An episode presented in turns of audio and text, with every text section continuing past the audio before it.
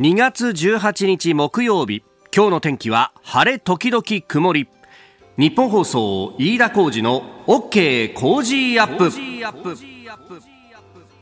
朝6時を過ぎました。おはようございます。日本放送アナウンサーの飯田浩二です。おはようございます。日本放送アナウンサーの新業一華です。日本放送飯田浩二の OK 工事アップ。この後8時まで生放送ですこのところいろんな人に心配されるようになりましてえオープニングのタイトルコールでちゃんと天気が言えるかどうかっていうね、はい、え上柳さんちゃんと言えましたよ。言えましたよ。これで今日の仕事8割以上終わったという、ね、いやこれからですよ。ここで8割使わないでくださいよ。頼みますよ。すいません、ね、大切な1週間ですよ。そう大切な1週間ですし今週特に今日はですねあのこの番組があって私もその後、ね、辛坊治郎さんの、えー、ズーム、えー、3時半からありまして、さらに夜9時からですね、清水ミチコのみっちゃんインポッシブルリターンズと、こういうことで、え、えー、こちらも一つよろしくお願いいたします。働きますね。いやいやいやいやいやいや、本当にね、えー、呼んでいただけるうちが花でございます一つ、皆さんよろしくお願いいたします。ますさあ、あの、スタジオ長官各社入ってまいりまして、もうね、なんか昨日番組終わってからさ、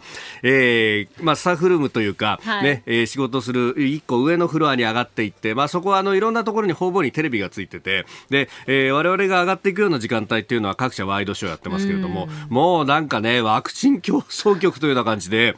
え、わざわざ病院にカメラ入れて生中継までしてるよというね。で、その生中継に副音声みたいな感じで、スタジオにいるお医者さんが解説するみたいなさ。今一人目のとか、今三人目のみたいな感じでしたね。今、打ちましたみたいな。そういうことすることなのか、これはっていうね。えーえー、ということで、えー、新聞各紙長官一面もこのワクチン初接種というところを一面に取っているところが多いですね、はい、えー、朝日、読売そして毎日と一面です。で一方東京新聞もですね、うん、えで、えー、オリンピックの人事一面があ産経新聞と。もうなんかこの2つのニュースで他のニュースないのかっていうようなことになってますが、えー、実際は海外も含めていろいろ動いてますんでその辺はですね、えー、今日は7時台三宅邦彦さんにじっくりと解説をいただこうと思っております、えー、6時台からですね、えー、この後すぐです、えー、それからそのワクチンについてはですねロサンゼルスのトールさんという方。この方あの前にね、えー、医療関係に勤めてらっしゃって1回目打ってきましたよっていうメールくださった方ですが2回目を打ちましたとで、えー、今回は前回でアナフィラキシーショックが起こさない体質であることが分かっているのですぐ帰っていいということで、あのお店の中で滞在して待っててねっていうのがなかったんだとでそこでこの方あのさらに考察を加えてくださってですね、日本でワクチン接種が進んできたとき、1回目の方と2回目の方をうまく組み合わせれば、効率よく15分の待機所を回せるんじゃないかと思いましたと。なるほどね。っていうね、ええ、あこの辺は確かにねどうしたってタイムラグが出るわけだから、うん、あ非常にね参考になるなっていうかこういう先行知見をどんどん生かす形で、えー、日本はやっていけるっていうのはひょっとしたらちょっとメリットになるかもしれないなっていうね、ええー、ワクチン接種というと何か副反応だとかねいろんなことを言われますけれどもちょっと希望も見えるメールありがとうございます。ありがとうございます。それからですね今日もまた大荒れの天気心配なんですが、はい、えー、ね、えー、さらに、えー、地震の影響というところで今も東北新幹線一部止まっております。一方で常磐道、えー、道路の方はですね、えー、新地と、えっと、相馬と新地インターの間がですね、のり面が崩れたっていうところが、えー、昨日の夕方6時に再開をしたというね、はい、これもまた嬉しいニュースが入ってきましたが、えー、仙台市のメガッチさんからメールいただきました。26歳の方なんですが、えー、私は宮城県にある新幹線総合車両センターで勤務しています。おお、そうですか。これね、新幹線のいわば車庫、リフにあるんですけれども、あ、そうですか。えー、この度の地震で日々の車両の出入りがなくなり、部署によっては今後の作業予定白紙になったところもありますと。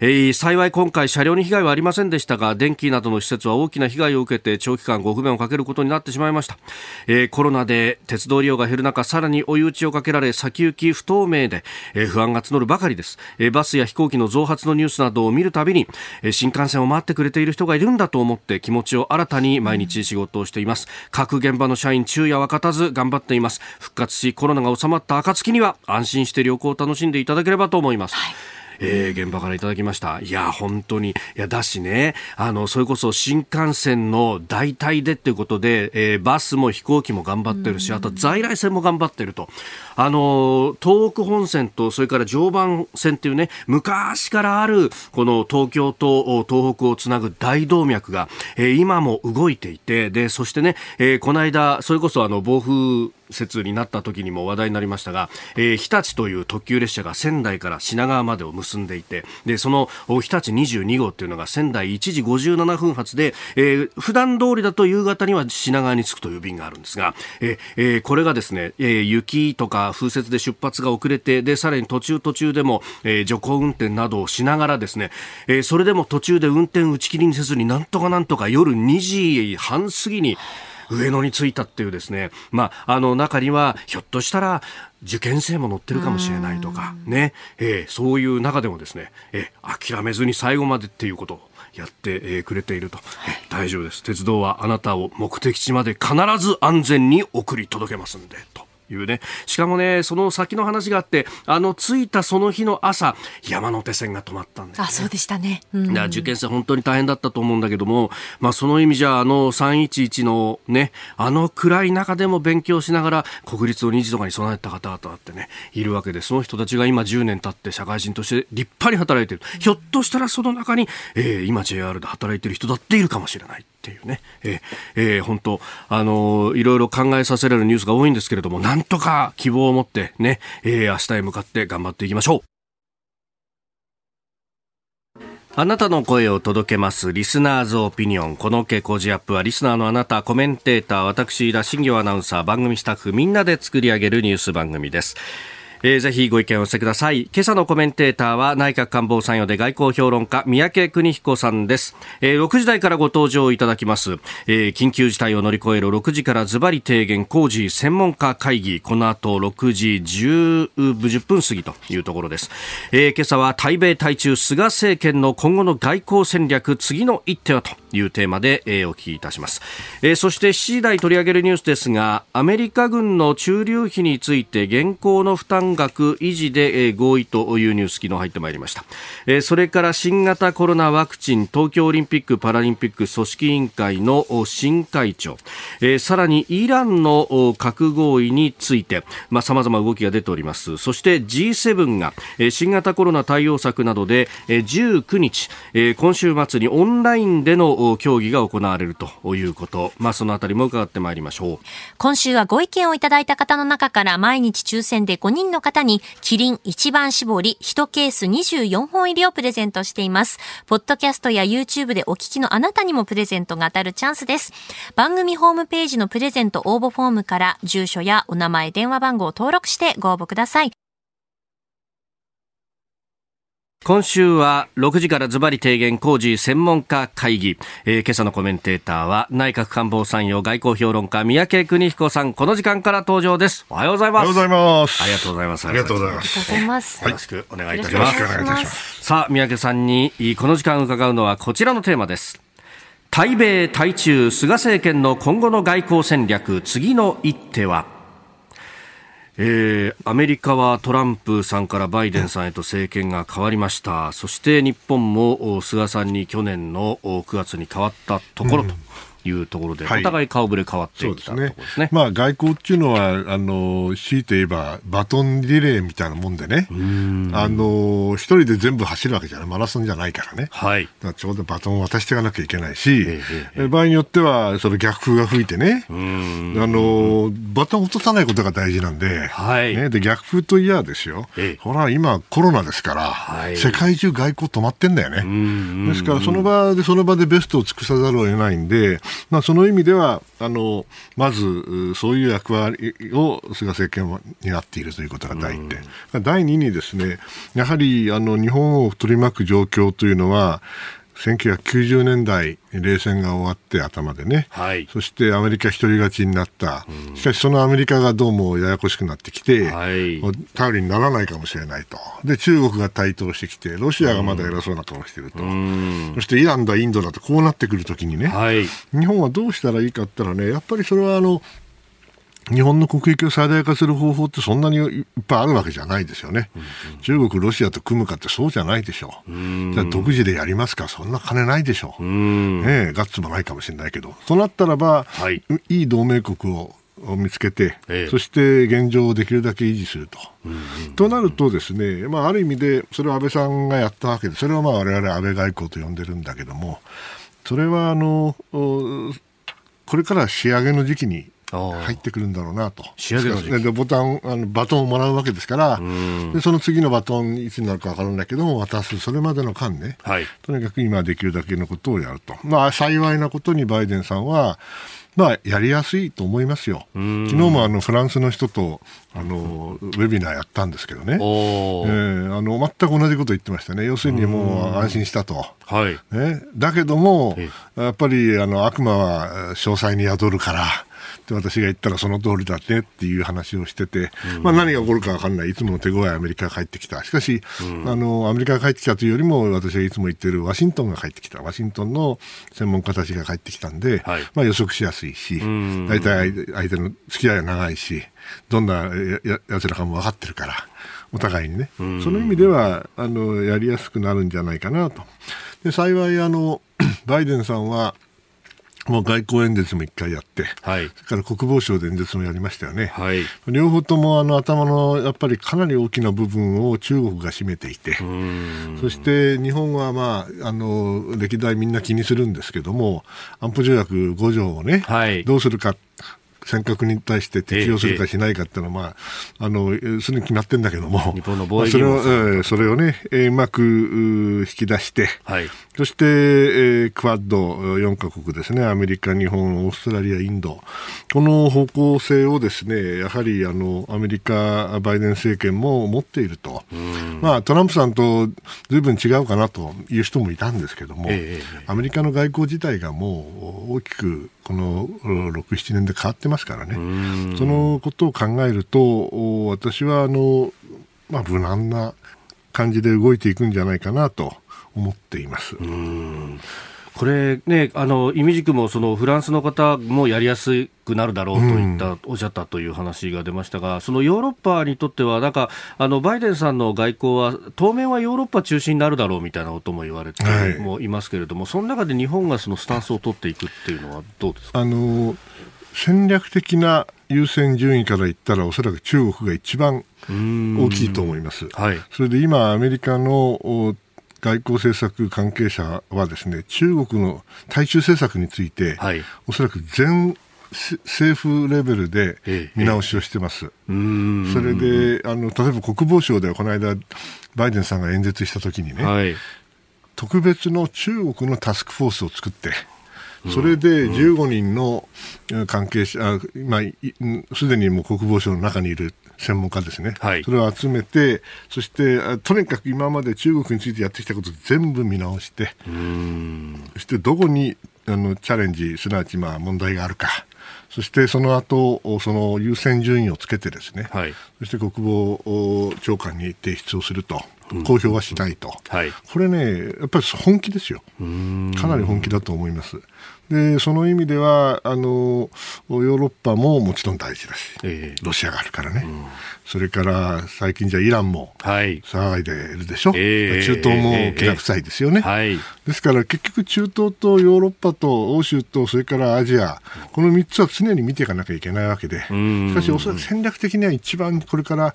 重要になっていくのはアジアだけれども、はい、それに至るそれだけじゃないと。いうことは、まあ、ある程度覚悟してなきゃいけないですね、われわれも。あね、その、まあ、報告書、今月中にというようなね、あ来月 4, 4ヶ月。4ヶ月か。4ヶ月だいぶかかると。はい、なんか、その辺が、うん、まだ出てこないのかと思うけど、むしろ腰据えて、じっくりこれ、しっかりやるんだってことそうですよね。まあ、4ヶ月ったら早い方ですけどね。あ、早い方ですね。早い方です。えー、それで、あの、別に新しい、その政策提言というよりも、プライオリティをどうやってつけるか、優先順位をどうするかということでや、やることは決まってるわけですよ。ただ、今までは、まあ、トランプ政権だからといったらかわいそうだけども、はい、みんなバラバラにやってたわけ。中国大大変だと。海兵隊は海兵隊で、はい、おそらく空軍は空軍で、はい、ね、海軍は海軍でと。それをあの全体でもう一回見直して、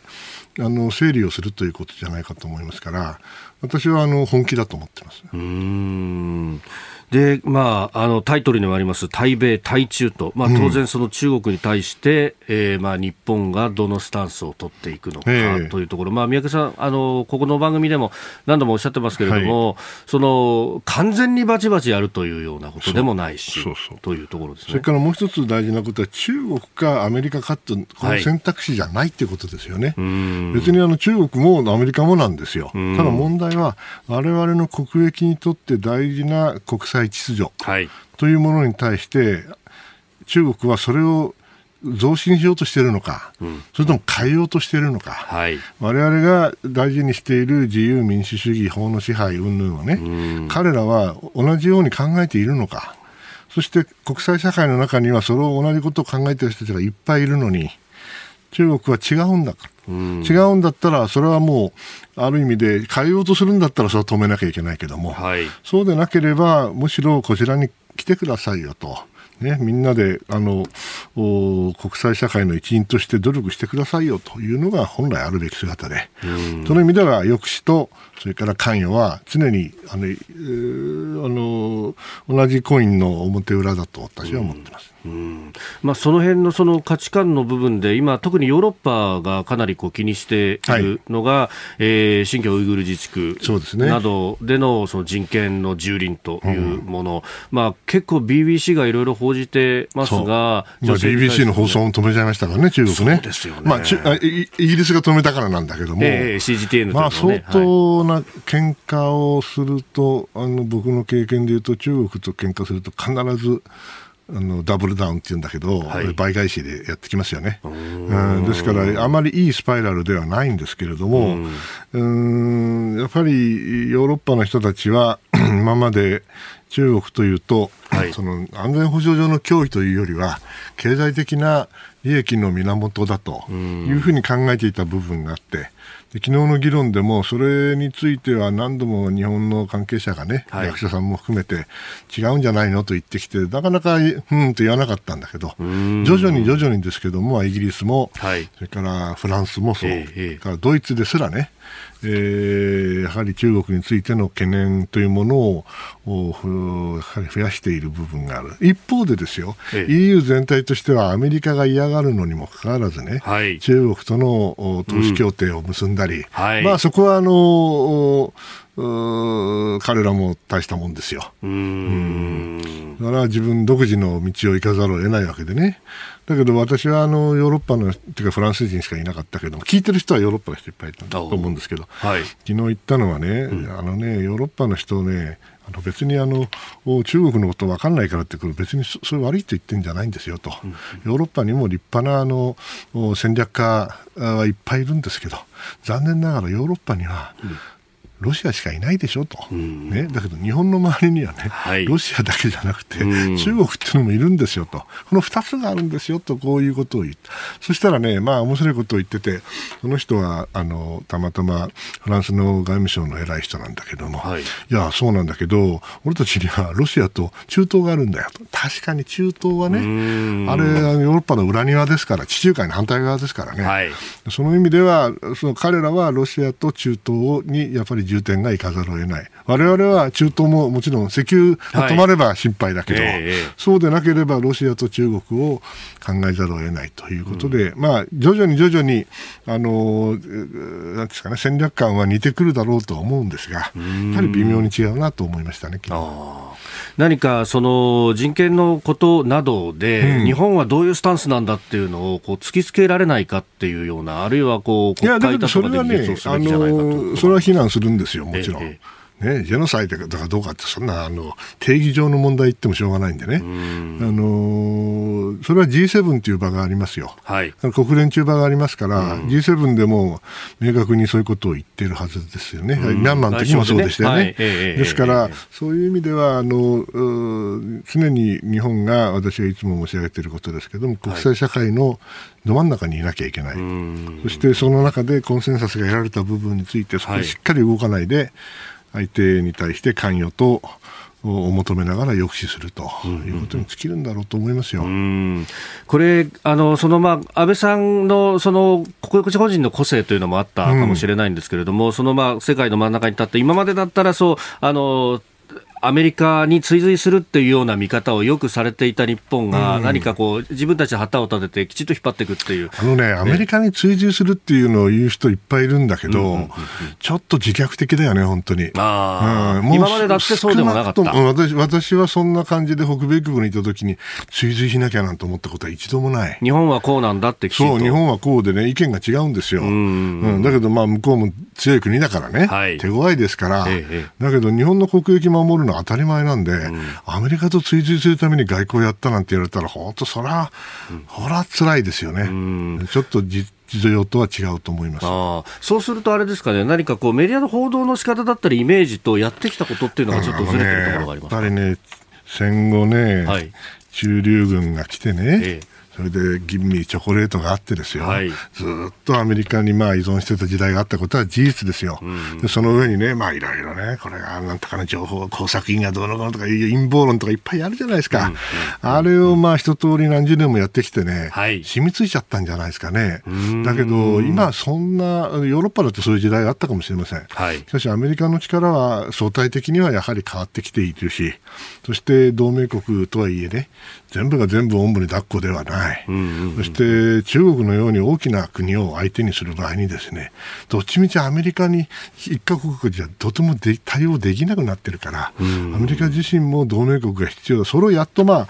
トランプさんにか変わってね、バイデンさんが戻ってきて、はい、戻ってきてというか、バイデンさんがあなることによって再確認したということですから、あのもう、もうそろそろね、はい、あの対米追随というあの安易なあキャッチコピーを使うのはやめたらいかがですかねと。うん。と思うんですけどね、何を言ってんだ、宮城はとおっしゃるかもしれない。であの日本の方もまあ外交をどうしていくってところで、うん、そのあの官邸の中に NSC というものを作って、はいはい、でこうまあ、あの外交面もそうだし、経済とかいろんなところもこう安全保障を目配しながらやっていこうっていうこうシステムのなんか器は作った感じは見えてくるんですけれども、ねね。ええ、これをこう実際にワークさせていくというか、総理の俗人的なものでない形でやっていくっていうのが、これからのバトンを渡す時期いやしかしもう、NSC、国家安全保障局の局長っていうのは、もう首相と一心同体の、アメリカもそうですけどね、えー、もうそれはあのあれを官僚組織にしちゃだめなんですよ、NSC を官僚組織にしたら普通の役所じゃないですか、そうじゃなくて、はい、やはり総理が信頼し、ええ、そして総理の他内政忙しいですからね、えー、外政的な部分というのは全部見て、え、そして適宜その助言を与え、場合によっては政策を一緒に作っていく、うん、相棒が必要ですよね。それはあの私は日本ではあのやはり政権が変わっていったらその人に合う NSC の局長を選んでいくっていうのが流れだと私は思いますよね。ある意味、大統領のその補佐官と国務長官のこう立場の違いみたいなところありますか？そうです、ええですけど、うん、もう安倍さんの時代になって NSC を作って、まあ、いい意味でですよ、はい、あのアメリカの大統領府みたいな、ホワイトハウスみたいなものを一時作ろうとした。ねえー、前も申し上げたかもしれませんけど補佐官みたいなのがいっぱいで官僚官僚って言われたけど、えー、それからスピーチライターも作って、えー、そしてあのうまくやったと思うんですね。ただ人によってできる人とできない人がいますからね安倍さんの場合は僕例外的にできる人だったと思うからむしろ形としては普通の議員内閣制に戻るというのが今の流れじゃないかなと思います。えー、三宅さんには7時台もじっくり解説をいただこうと思っております。今お話に出た中東の話だとかあるいは G7 の話も出てまいります、はい、引き続きよろしくお願いいたしますえー、ワクチン接種について様々メールもいただいておりますね。こちら、かよこさん、鎌倉市の医療関係者、薬剤師の方ですね。えー、私が勤める病院も昨日ワクチン接種希望の有無の用紙が各部署に配られました。えー、全員強制ではなく、希望者のみとするとのことです。打ったら痛さやもろもろご報告しますと。あありがとうございます。えー、それより私が今一番心配しているのは報道です。かつての子宮頸がん、えー、予防ワクチンのような、えー、誤解を招く報道がないよう、正しいワクチン情報のの発信を心がけてほしいものですと。確かに副反応がこれ確率的にはまあ出ざるを得ないというところで、まあ、そのための対応というのもお医者さんいろいろとこう今も、え、用意をしてますけれどもこの、えー、ところにクローズアップをしてっていうようなね過度な報道というものが全体のワクチン危機を生んでしまってはいけないと、まあ、この辺数字で出てるんで数字で判断と、まあ、これはね高橋お医者さんなども言ってますけれども、えー、そこを心がけていきたいと思います。ここが気になるプラスでした。さあ、今週はですね、6時台からコメンテーターの方々にご出演いただいておりますんで、ここがちょうど中間点という感じになっております。えー、今朝は外交評論家、三宅邦彦さんとお送りしております。引き続きよろしくお願いします。ますありがとうございます。本当に朝早くから。いや、あの、こうなると何時に起きなきゃってことになるわけですか？ええー、っとね、今日は4時。すみません、本当、僕らとあまり変わらない時間に起きていや、それでね、実は昨日よ英語の原稿書いててね。あ、なるほどね。それで全然書けなくてて、朝の1時半ごろ書き終わったんですよね。ということはですね、よく寝ました。いや、本当ですよね。すいません。で、その上、昨日は、そのフランスとつないでウェビナーだってことになると、当然夜に本番が来るわけですよね。そうですよね。だからね、ちょっと辛かったですね。いやまあでも、本当に楽しいですね。えー、この後、7時台も一つよろしくお願いいたします。えー、7時台、アメリカ軍の駐留経費の話だとか、ワクチン、オリパラ、そして、えー、イランというあたり、さらには G7 のこちらもまた電話会議、これいつやるかっていうのも問題ですね、はい、時差的にも。目白押しでございます。はい、一つよろしくお願いいたします。はい、ここでポッドキャスト YouTube でお聞きのあなたにお知らせです。ニッポン放送飯田浩二の OK! Cozy up!。週末増刊号を毎週土曜日の午後に配信しています。1週間のニュースの振り返りそしてこれからのニュースの予定毎週更新しています。この増刊号でメッセージを紹介させていただいた方には番組オリジナルのマスキングテープをプレゼントしています。ぜひご参加ください。あなたと一緒に作る朝のニュース番組飯田浩二の OK! Cozy up!。海外でお聞きのあなたそして関東以外の地域でお聞きのあなたからの参加もお待ちしています。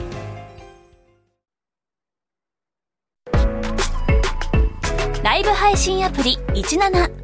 ライブ配信の魅力は何といってもいつでも誰でもどこにいてもスマホ一つあれば楽しむことができること。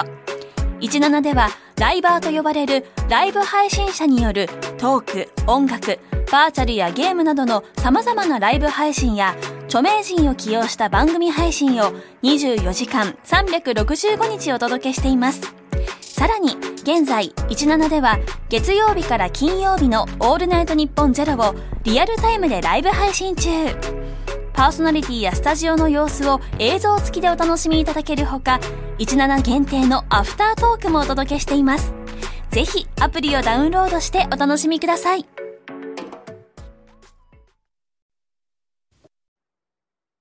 では最初のニュースこちらです。日本政府アメリカ軍の駐留費現行の負担額維持で合意。政府は昨日2021年度以降の在日アメリカ軍の駐留経費負担いわゆる思いやり予算をめぐるアメリカとの協議で合意しました。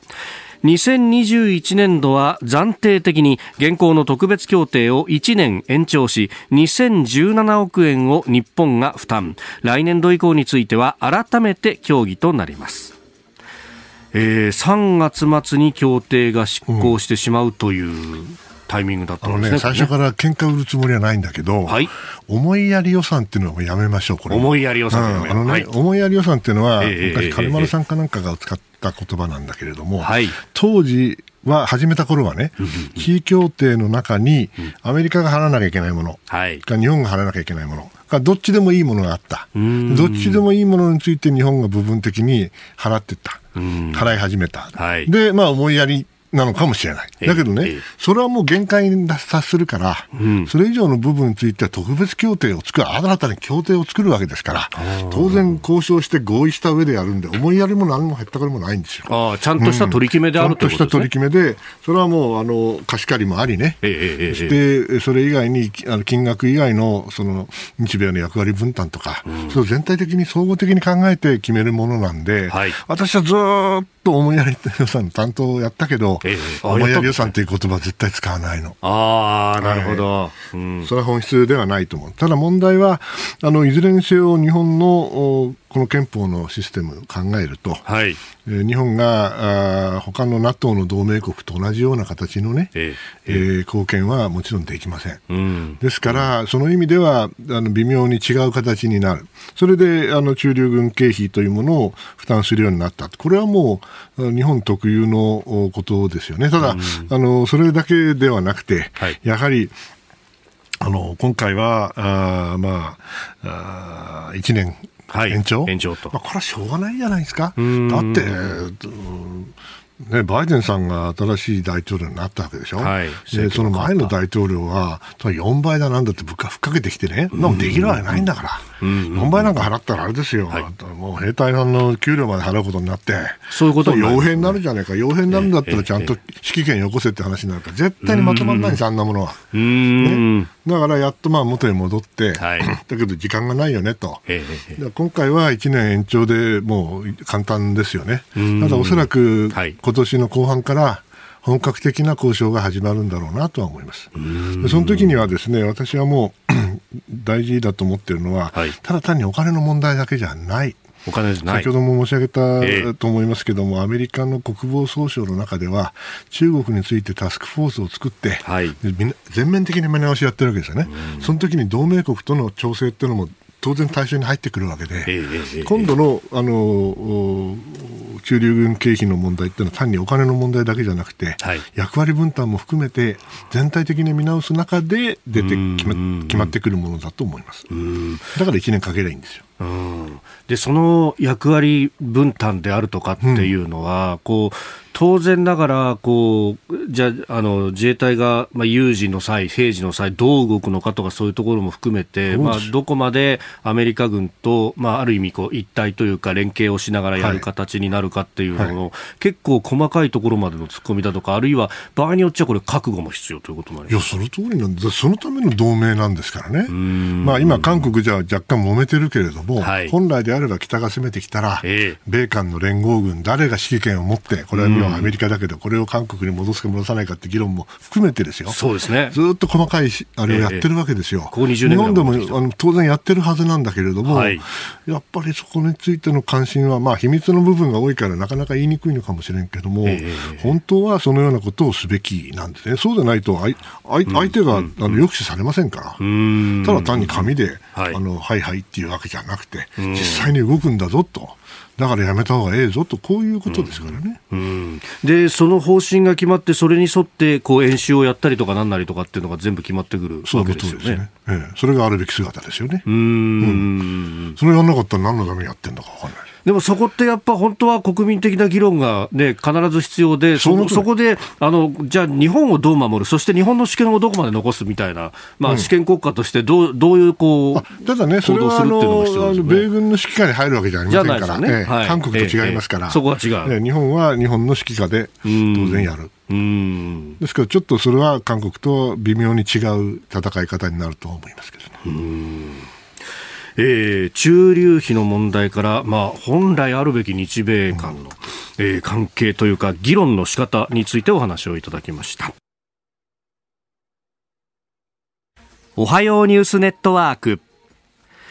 では取り上げるニュースこちらです。昨日から新型コロナワクチンの国内接種スタート。昨日国内初となる新型コロナウイルスワクチンの医療従事者への先行接種が国立病院機構東京医療センターで始まりました。まずは全国100の医療機関のおよそ4万人が対象となります。厚生労働省によりますと昨日夕方までに全国の8カ所の病院で合わせて125人の医療従事者が接種を受けたということです。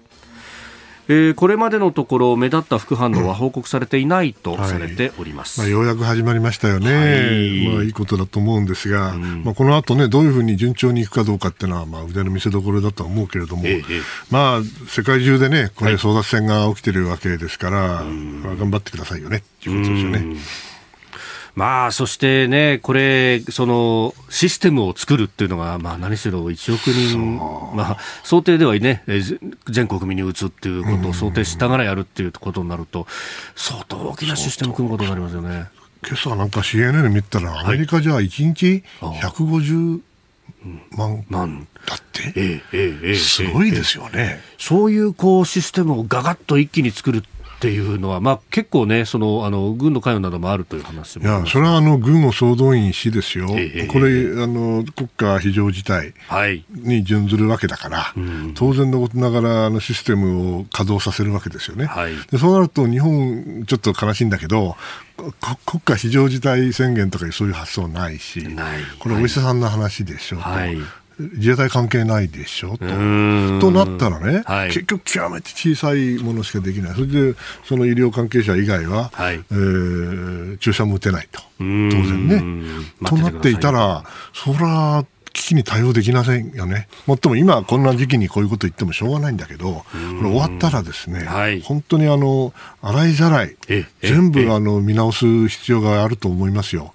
これであの日本は確かに民度高いしね、はい、あの清潔だからこの程度で済んでるんだと思います。しかし、これあの、たまたま COVID-19 というのが、この程度の感染力と、この程度の致死率だったから、この程度で済んだのかもしれませんけど、じゃあもうこれ以上怖いのは来ないなんてことはないわけですから。ですから、あの、今、あの、いろいろなことを批判する後手後手だってけしからんっていうのは、それはわかるけど、最も大事なことは終わった後、はい、どれだけ、あの、検証ができて、そして直すべきことを直すかということを考えなきゃいけないと思うんですよね。あの今、たまたま依頼があってそのもうすぐ東日本大震災10周年じゃないですか。そうですね10年になりますね。そのあのなんていうかな、教訓をね、はい、書いてくると言われて、今度、英語で今、今日出すんですけども、やっぱりね、どれだけ検証して、どれだけそのシステムが変わったかっていうと、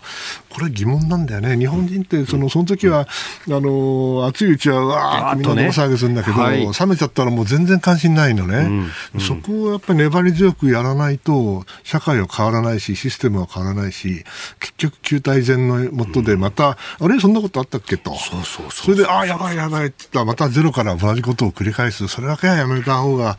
いいかなと思ってますけどね。えー、それをやる力のある民族とやる力がない民族があることは間違いないよ。ああ、そうなんですね。これ、確かに私もあの去年4月、5月の緊急事態宣言の時に試験をどう制限するんだ、法律がないじゃないかみたいな、はい、わーっとなった時に、はい。はい、こういろんな人に取材をしたんですが、ある総務省の官僚に聞いたら、はい、飯田さんね、やったことあるんだよ、日本はと、うん、その10年前に、原子力災害対策基本法の下で、えー、嫌がる人であっても避難してくださいって言って、動かしたっていうね、あるんだけど、うん、あの時のことみんな忘れてるでしょって言われて。いやあれはだから病気じゃないからですよ。そうなんですよ。あれはまさに緊急事態だっていうのが誰の目にもわかるもんだった。だけども、これも同じなんですよ。本来的には。本来的にはね。だって国民の命を守るんだから。はい。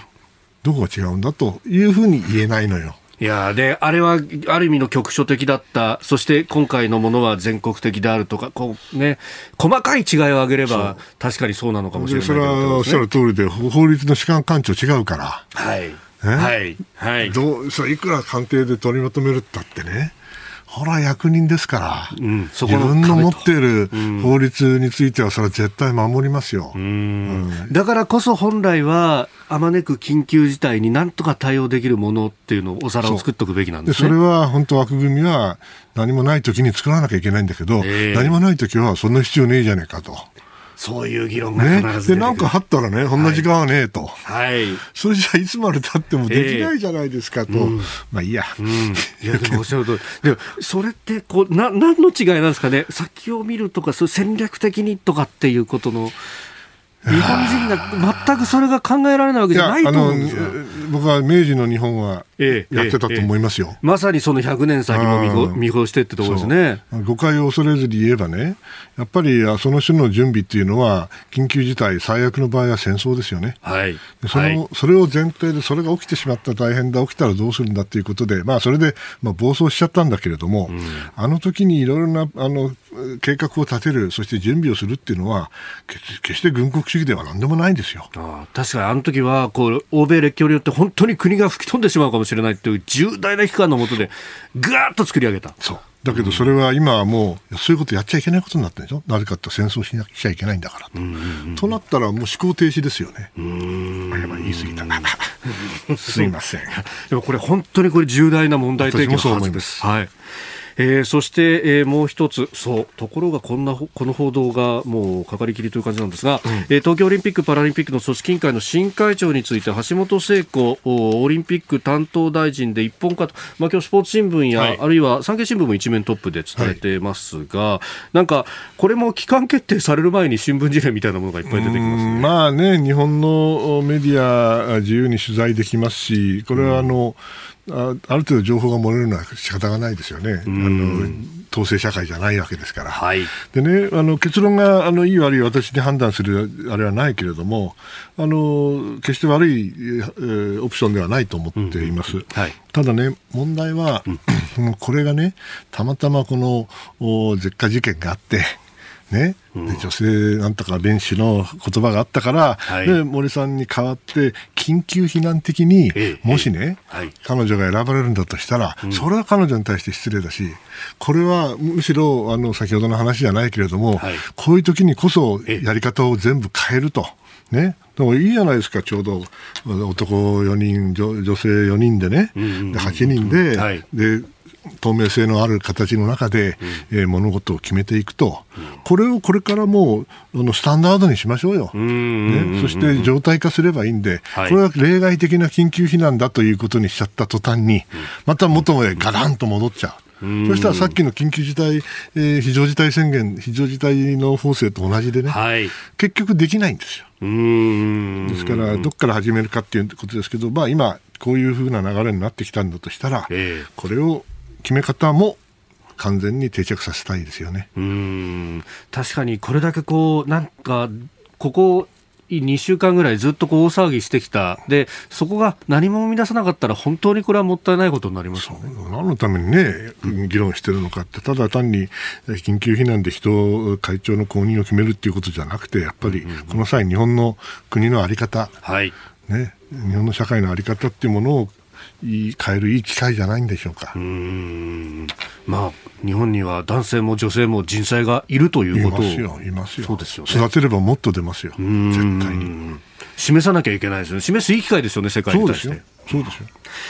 えー、この時間三宅邦彦さんとお送りしてまいりました。日本総でお聞きの方この後三宅さんにお付き合いいただきます。おはようニュースネットワークでした。ライブ配信アプリ17ライブ配信の魅力は何といってもいつでも誰でもどこにいてもスマホ一つあれば楽しむことができること。17ではライバーと呼ばれるライブ配信者によるトーク音楽バーチャルやゲームなどの様々なライブ配信や著名人を起用した番組配信を24時間365日お届けしています。さらに現在17では月曜日から金曜日の「オールナイトニッポンゼロをリアルタイムでライブ配信中。パーソナリティやスタジオの様子を映像付きでお楽しみいただけるほか17限定のアフタートークもお届けしています。ぜひアプリをダウンロードしてお楽しみください。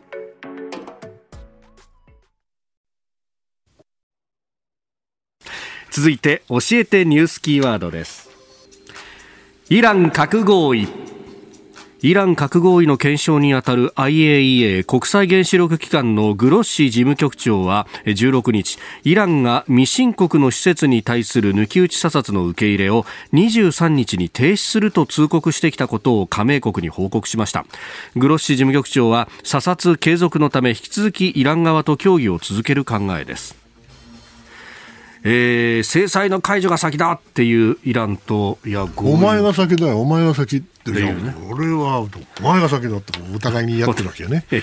あの、珍しくね、私、はい、トランプさんがこの合意から撤退をしたわけだけど、はい、あの、珍しくトランプさんと意見が一致してるのは、このイラン合意の、まあ、これはだめだとは言うつもりはないけど、不十分な部分。不十分。はい。やはり、まあ、イランは交渉上手ですからね、えー、えー、結局、あの、皮、首の皮一枚残して、はい、核開発ができる、もしくは少なくとも8年とか何年か経てばね、かなりできるような、はい、あの、ところを粘り腰で残しているんですよ。私はそれはだめだなと思っていたので、まあ、しかし、良くないなと思ってたんだけど、じゃあ一回合意したものをまた途中から退場する、それはやっぱりだめですよね。なんで、まあ、こじれちゃった。はい、えー、おそらく今の段階では、うん、イラン側も、そしてバイデン政権側もですね、できればあの元へ戻す、阻止でも戻したいという気持ちはあると思います。だって、はい、オバマ政権の時に作ったやつですからね、そもそもね。えーえー、そうですね。そして関係者はみんな帰ってきてるわけですから。はい、ですから、その意味では、あの、やり残したというか、ぜひやりたいものだろうとは思いますが、うんうん、問題はね、はい、3月に確かイランの歴で、えー、暦で正月がありました。ノールーズって言うんですけど、はい、そして4月、確か6月だったかな、に大統領選挙がありましたね、はい、そうですね。そうすると、まあ、その前2か月ぐらい前から、つまりノールーズが終わってから4月ぐらいになると、もう選挙戦ですよ。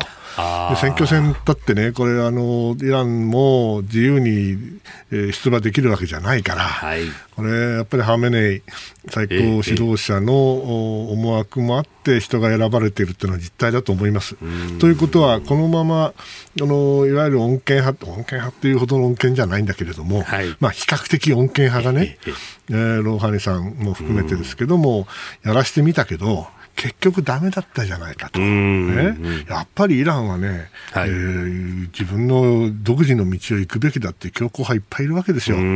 その人たちがまた復権をするか、はい、もしくはバランスを取るためにハーメネイさんがそういう人たちを少し、うん、選挙に出そうとするか、ね、場合によってはもうこのいわゆるいわゆる恩恵派と言われる人たち、もしくは大統領がですねこれが最後になるかもしれないということですよね、はい、当分の当面はね。えー、となると、もうそのバイデン政権と今のイランのあのローハニ四権派系の大統領との交渉がもしできるとしても、うんうん、3月の中頃ぐらいまでが目処になっちゃうかもしれない。あと1か月、えー、1ヶ月ですね。だけども、もうすでにあの21日、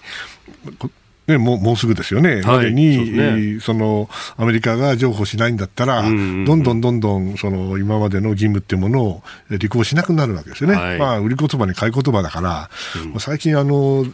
ザリーフさんだったかな、あのイランの外相をね、はい、あれもうテレビ出まくってますよ、アメリカの。ああ、もう宣伝戦をやってね、はい、だけどね、あんなことやったって、バイデン政権がね、ああ、恐れ入りましたと、あなたの言う通りなんて言うわけはないし、ね、でイランもイランで相当、あのギリギリの、はい、まあ、彼らは合法的にだと言ってるんだけども、うん、アメリカもひどいけども、トランプ政権も、うん、イランだって決して褒められたものじゃないですよね。そうなると、まあ、どうするの、はい、って P5 プラス1、すなわち、イギリスとフランスと、はい、ドイツが中心になって、これにあのアメリカ、ロシア、中国が乗っかったのが、もともとのイラン合意、核合意ですよね。ですから、アメリカがやって逃げていくということになると、ヨーロッパが本来やらなきゃいけないんだけど、まあ、ヨーロッパもね、それはあのアメリカの力がなきゃ、なかなかあれ取りまとめることはできないし、日本だって、それ、P5 プラス1に入ってないんだから、そもそも入るべきだと前から思ってるけれども、となると、やっぱりなかなかこれ、維持するの難しくなっていくんじゃないですかね。まあ、ここへ来て、イラク、隣のイラクの、まあ、北部のあたりで、クルド地区にね、まあ、米軍が駐留してて、そこにミサイルぶっ込むわけですよ。えーまあ、これも裏にイランがいるんじゃないかと、もちろんイランは否定してますが。否定してますけど、いるに決まってるんですよ。えー、それはだって、だってシーア派のミリシアなんですからね。はい、ただ、それは僕はあの陰謀論かもしれないけども、ある程度意図的にややってるんだと思います、強硬派の連中は。はい、だけど、ああいう形で圧力かけたって、それでアメリカがおいそれとね、譲歩なんかするわけないな、今までの経緯から考えたら。ということは、あのむしろあれ、潰しにかかってんじゃないか、つまりイランの強硬派の一部には、もうあんな合意ね、はい、中途半端な合意だったら縛られる必要ないと、やめちまえと、そういうくらい強硬な連中もいるわけですよね。なるほど。彼にとって思うツボなんですよ。うまく話し合いが進もうとしたら、むしろ変な事事件を起こしてね、ぶっ潰してるんじゃないかと思うぐらいです。ということは、なかなか核合意はうまくいきそうもないなと。でそんな中で、先ほどニュースが入ってきましたが、はい、アメリカのバイデンさんはイスラエルのネタニヤフ首相とようやく電話会談ということでありました、1か月以上就任から経って、1か月近くか、えー、対話してなかったということで、ちょっとニュースになってますけどこれは大ニュースですよね、えー、まあ、最もあのオバマ政権の時には、はい。えー、イスラエルとの関係、非常に悪かったんですよね。それでトランプさんがそれをひっくり返したんだけれども、はい、いやー、これはね、中東和平問題もこれで進みそうもないし、イランがこれで強硬のままだと、はい、また元の木阿弥になっちゃうね。イスラエルにとっては核合意がむしろ潰れた方が潰れた方がいいに決まってますよ。うんだけど、バイデンさんはそんなこと絶対させたくないでしょう。うん難しいですよ。なるほど。はい、そこに、まあ、エネルギーを頼っている日本としても一言ではない。キツとタヌキの馬鹿し合いだからね、中東は。なるほど。えー、イラン核合意今日のニュースキーワードでしたさあ、続いて、ここだけニューススクープアップなんですが、そうなんですよ。三脇さん40代、千葉市の方からメールをいただきました。なるほど。最近、飯田さんのスクープアップの叫び、控えめなのが少し残念です。おそうですか。そうですか。一日頑張れるか頑張れないかは、飯田さんのスクープアップの叫び方にかかっていますと。そういうふうに。それじゃ叫ばなきゃ。いやいいですかね。いや、やっぱり。え、何？そっぽ向いて僕ら部屋出るから、これから。待って待って待って待って。みんな本当に冷たいんだから。では、いや、待った。では、参りましょう。今日、最後のニュースを、スクープどうですか、三崎さん。元気になりましたか？私も元気になった。本当ですか？はい。やったやった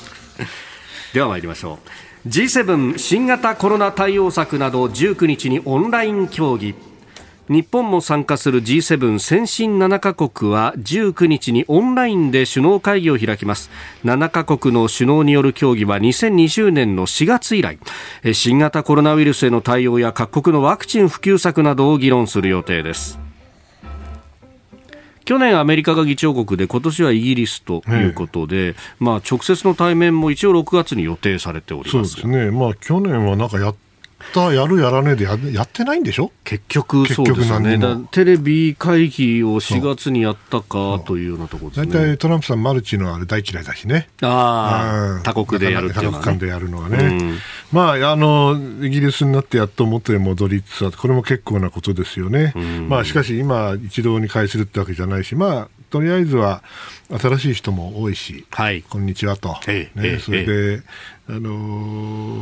ー、まあなんて言うんだろうな、うん、えー、ご挨拶ですよね、最初はね。あえー、それで、まあ、うん、何インドもオーストラリアも、はい、韓国も、ええええ、いいじゃないですか。招待すると、うん、やっぱりね、これも明らかに、はい、あの民主主義国家でないとだめよというメッセージですよね、まあ、それは当然なんで、G10 にするかどうかともかくとして、はい、ロシアなんてまだだめですよ。あ一時期はね、G8 って入ってましたが。もう独殺は得意だけどね、民主主義やってもらわないと困るわけで、それから中国にとってはもう、はい、なんていうのもう問題外ですから、こういう形であの民主主義をやる国々が集まるっていうのはいいことだと思いますね。うん。まあ、これ、ね、新型コロナ対応策など協議ということですけれども、はい、まあ、それ以外にも対応しなきゃならないということは、そうですね、まあ、6月ってまだ先のように思いますけれども、はい、私の経験で言えば、もうこれ、えー、サミットが終わったら次の年のサミットのためにね、うんうん、あの文章を作んなきゃいけないから、えー、でこれあのあ、あんまり長すぎて誰も読まないんだけど、まあ、プロは読むわけですよ、えー、ものすごい政治宣言とかね、はい、宣言出るでしょ、うん、あれね、みんな各国の役人がね、はい、一生懸命、一時一時ね、一言一句直して交渉して、それで出来上がっているんですよね、でそれが翌年の、まあ、積み重ねになっていくわけなんで、はい、あののそういうことを考えると、6月で、ええ。ー、今何、2月 ?2 月ですね、えー、そろそろもう、そろそろ文書作り始めますよね。えー、ですから、そういう意味では、一個一個あの、えー、なんていうかな、えー、段階を踏んで、えええー、本来あるべきサミットに戻していただきたいと思いますよ。うん。この合意文書作るのって、うん、そのあの各国首脳の、まあ、個人代表みたいな言い方しますが、シェルパっていう人たちが、まあ、これはあれですよね、外交の官僚の、まあ、ある程度のポジションにある人が、まあ、代表についてこうやるっていう形ですね、あの昔はね、えええーこれ、経済サミットだったんですよね。あそうですよね、もともとオイルショック対応ですもんね。ですから、シェルパっていうのは、普通はあの日本で言えば、あの経済の外務審議官。時間クラスのね、はい、がやってたんですけども、えええ、まあ、あの10年ぐらい経ってからかな、うん、1回目の時もそうだったかな、とにかく政治問題を議論するようになって、はい、最初の東京サミットの時私、ちょうど新入生だったからよく覚えてますけど、やっぱり政治の問題については、経済外信外務審議官だけでは無理なんで、はい、まあ、全勝的にやってると思いますね。その意味ではあのもう総理を出して、はい、そして、えー、その周りににいろいろな人があの知恵を出せるように準備をしておくという総力戦ですね、各国とも。で、まあ、それに今回、この週末にオンラインでの首脳会議がありますけど、それ先立つ形で個別の電話協議っていうのをいろいろなところとやっていて、日本、菅さんとも、はい、昨日一昨日の夜でしたか、はい、あのジョンソンさん、やってますね。やってますね、うん、まあ、なかなか目立たないんだけれども、あの議長国とあの話をするのは当然なんですが、やっぱりね、イギリスって大事な国ですよね、ヨーロッパなんだけど、ヨーロッパじゃない、はい、大陸とは違う、海洋国家、そして日本と非常に実は立場似てるんですよね。で彼らが TPP に入るとか、はい、それから、まあ、クワッドに来るかどうかは別としてね、今、非常にあのインド洋、そして西太平洋に対する関心が非常に高まっていますよね。フランスだってね、昨日もあのお話、えー、した時に驚いたんだけど、はい、あのちゃんとあのフランスにも太平洋艦隊っていうのがあるんですよね。あ、艦隊もあるんですか、艦隊、一応、まあ、あの数はね、7隻ぐらいあるって言ったかな。ですから、その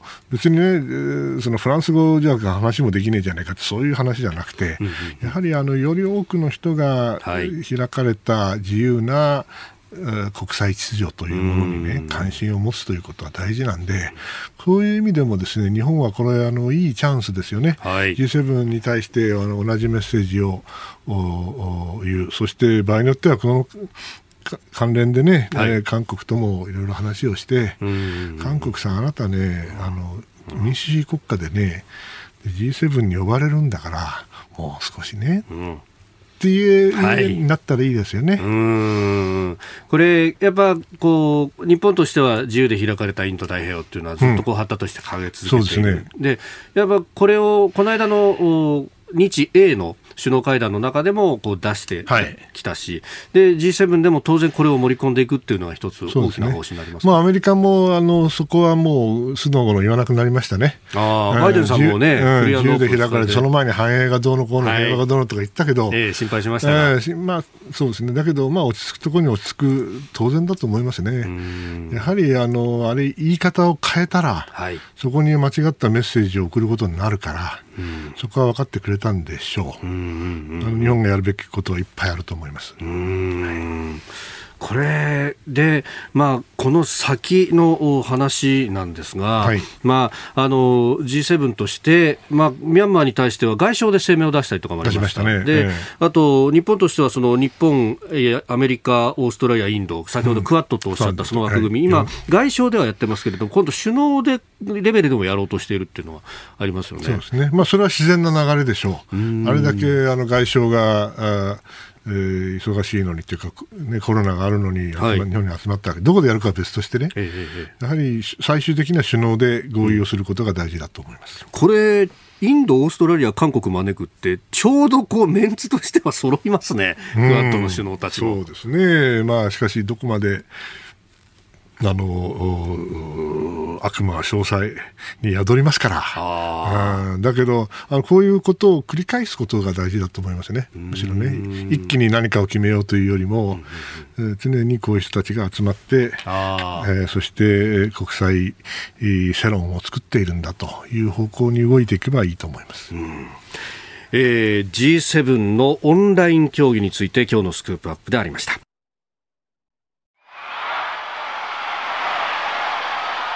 My uh, distinguished guests and my fellow Americans, this is America's day. 来賓の皆さん、そして国民の皆さん、今日はコージーの日だ、コージーの日です。我々は1年に6回、2ヶ月に1回訪れる試練からポッドキャストそして YouTube 番組は尊く脆いものだと改めて学びました。工事市場これほど多くの難題に直面。した時代はほとんどありません。これを克服するためには言葉以上のことが必要だ。民主主義の中でも最も得難いものを必要とする番組を聞くことによる結束結束です。我々は東京有楽町に立って日本放送から毎朝ラジオ放送を行っています。平日月曜日から金曜日朝6時から8時までの2時間。回数もすでに700回を超えました。しっかりと理解をしてほしいです。聴取方法の相違が分裂につながってはなりません、えー、私たちはあなたたちに誓うでしょう。誓います、えー、関東1都3県でラジオの地上波で参加した人々とポッドキャストそして YouTube で参加した人々を同じように扱うと約束します。皆さん、目下の課題に取り組むために協力が必要です。暗い暗い冬 2, 月2月中旬のお調べの習慣を乗り越えるために全ての力を必要としています。国民の皆さん、神とあなた方の前での神聖な誓いを持って今日のこの場を終わりにします。約束します。本音を言いましょう。あなたがもしもあなたがラジオを聞いたかと聞かれたならば飯田浩二の OK 工事アップをいつも聞いていると答えてくれることを私は強く願っています。リスナーのあなたに神の祝福をありがとうございます。